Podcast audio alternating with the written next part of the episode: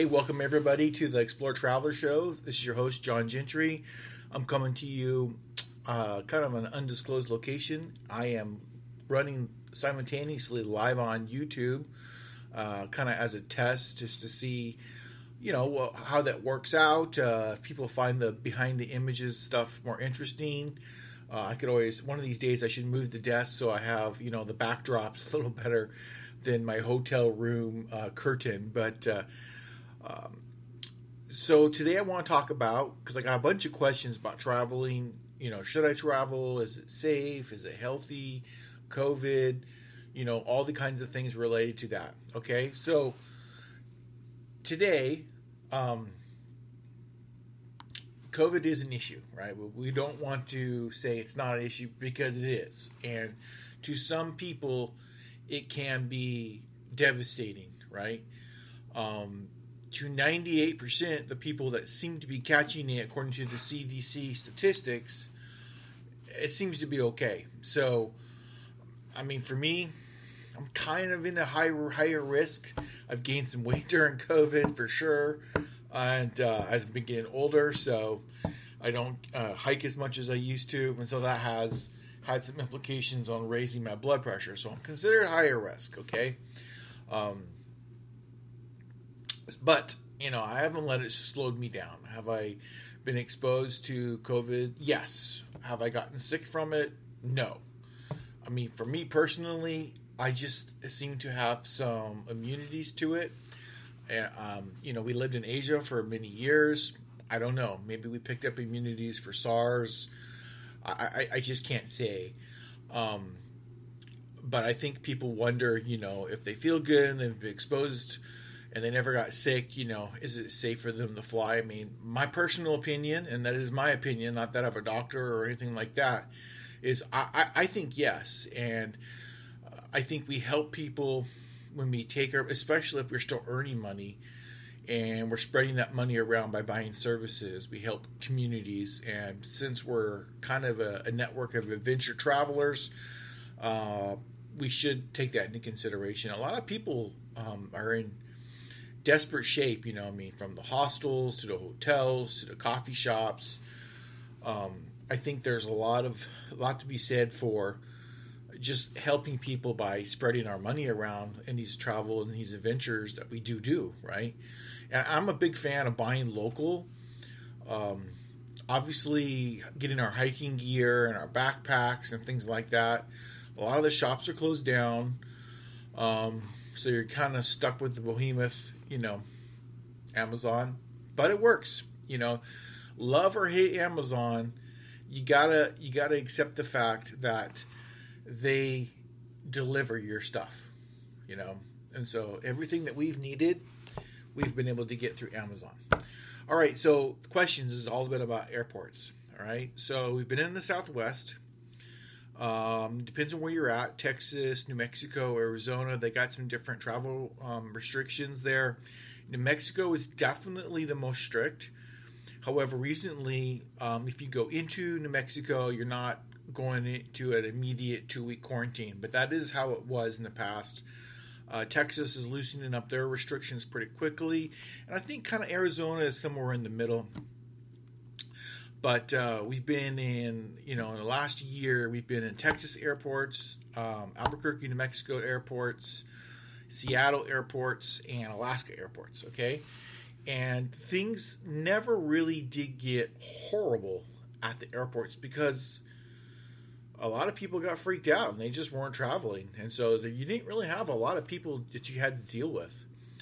Um, going uh, through the Albuquerque airport going through security was like super easy. Hey, and I want to give a shout out to the TSA. Those new, um, what do you call them? Uh, containers that you put your stuff in that you go through the X-ray. They've really improved that. They're actually a decent size. You can put all your stuff inside it now.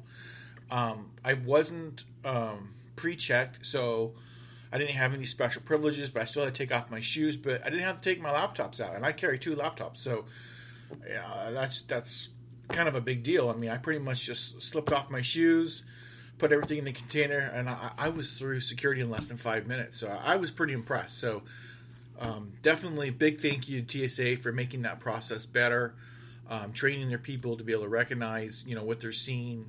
I think on the X-ray machine, it ha- has really gone a long ways. Uh, okay, so that was I was Albuquerque. It was the same thing in Texas. No issues there.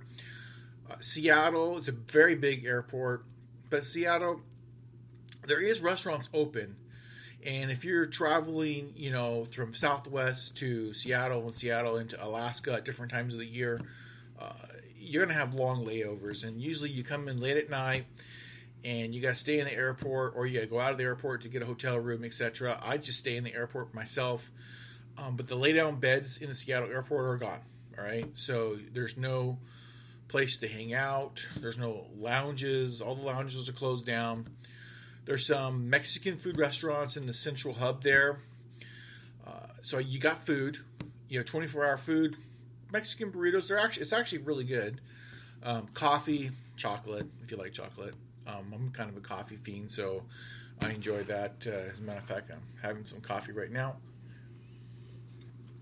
And so that part, you know, I, I think was okay. So if you can help, if you're healthy enough and you can just do that eight hour layover right there in the Seattle airport, that's kind of what I'd recommend. Have your laptop, have your cord, you know, be prepared to entertain yourself. So where were things different? I think the biggest difference is going into Alaska now. I think from I think it started sometime last year and it's still going on now is you got options, right? So if you are an Alaska ID holder, like you have an Alaska driver's license, or you, you are an in-state resident that is traveling from say Fairbanks to Juneau or to Anchorage, etc., or you're coming from out of state but you still have Alaska ID. Um, that there's things that you can do there. So when I came in, I opted for. I did not get tested on my last time I flew before I left because they have a 72 hour test policy. And unfortunately, that's very difficult to comply with. So it just made more sense for me to get the test when I arrived at Alaska. Now, I had never done that before, so I was a little concerned uh, with how it would go. Um, but you go, you get in line, you just talk to them, you tell them, hey, yes, I'm coming from out of state. Yes, uh, I have Alaska ID, or no, I do not have Alaska ID. And that, that will determine whether you pay for the test or you don't pay for the test. Okay, so if you have Alaska ID, you're not going to pay for it. If you have it, then, you're not going to pay for it. So it was just, it just depends, right? Um, some people are considered residents, and there's different types of residency, and so you just have to decide where you fit into that. Uh, then there is okay, so the test. So what are they doing for the test? They are doing what I would call the short nasal swab, and basically is the one that kind of goes all the way up into your brain. You feel like you're going to cough. They're not doing that one. They're doing a short one. Just kind of goes in there. They check it. I ha- within 42 hours I had my test results back and they were negative. I've never had a positive test. Um, I could tell you, I have family members that have had 30 to 40 tests and been negative. So um, I know people talk about false positives, but we haven't experienced that in our family. So that's kind of the feel you get a feel for how it was going from Southwest to Seattle, Seattle to Anchorage, and Anchorage. Um, or Alaska in general back, you know, through different places. You know, now if you're going to go into California or New York or Michigan or someplace where they're still in a very kind of a more tighter lockdown, you're going to have probably different results. Uh, I am careful that when I do travel, I travel in a way that doesn't enable myself or my family to have complications. I'm, I'm, I'm kind of a big pla- planner when it comes to traveling. I look into it. If there's going to be a long layover, um, and someone needs you know extra care, I might arrange a hotel for them so they can stay out for that you know eight hour, ten hour layover. Myself, I just stay in the airport because I'm cheap and I'm frugal, and I can't talk to you about how to be a frugal traveler if I don't know how to do it myself, right? So that's kind of the way that is, and maybe one day that changes. But I kind of enjoy doing that and seeing the people and talking to the workers and getting a feel for what's going on. And um, you can learn a lot in the airport by talking to people. And so that's kind of what it is. So basically, this is a short podcast, and I just wanted to describe my one of, one of my most recent experiences. And I'm going to have another one soon, and I'll try to maybe give another update if this goes well. But it's doable. So the prices are great. Um, I mean, I can get round trip tickets, you know, all the way into Alaska for just a couple hundred bucks now. You know, I mean, you can't beat that, and that we may never get those prices again. Outdoors, okay, they're not infected with, you know, a virus, right? you're out and outdoors. You're hiking on a trail. You're up a mountain. Um, you're you're looking at a glacier, even if it's in the wintertime or in the summertime. You, there's not a lot of people around you. Um, you can avoid people, and if you need to put a mask on to go into your hotel room or order your coffee, go ahead and do it. It's not the end of the world. Do I like wearing a mask? No, I don't. Do I wear it? Sure. Um, even though I'm negative for COVID, you know, people worry about it. So I do it for more their benefit than for mine. I get tested often enough that I'm always negative. So I'm, I'm pretty confident in that. But people, strangers, you know, they don't know that. They don't know that you get tested, you know, almost every one to two weeks. They don't know that, right? Because they don't know your lifestyle. So, you know, you want to be respectful to others around you that they just they don't know as much as you do because you travel more often than they do. So just take take that in consideration. But for the most part, you know, once you get into Alaska, there you know there is no mandatory mask in Alaska. However, the governor left it up to the businesses to determine how they wanted to do it and enforce it. Um, so hotels, yeah, they want you to have a mask on. Are they like overcritical if it drops down, which sometimes mine drops and I don't mean it to, but it does? No, they're not. Uh, do they like? Um, I think a good rule of thumb is if someone is wearing a mask and they're at a front desk, put your mask on. There's a reason why they're wearing it. A, they're either required to, or B, you're required to, or C, they are concerned about their health, and so you should respect that.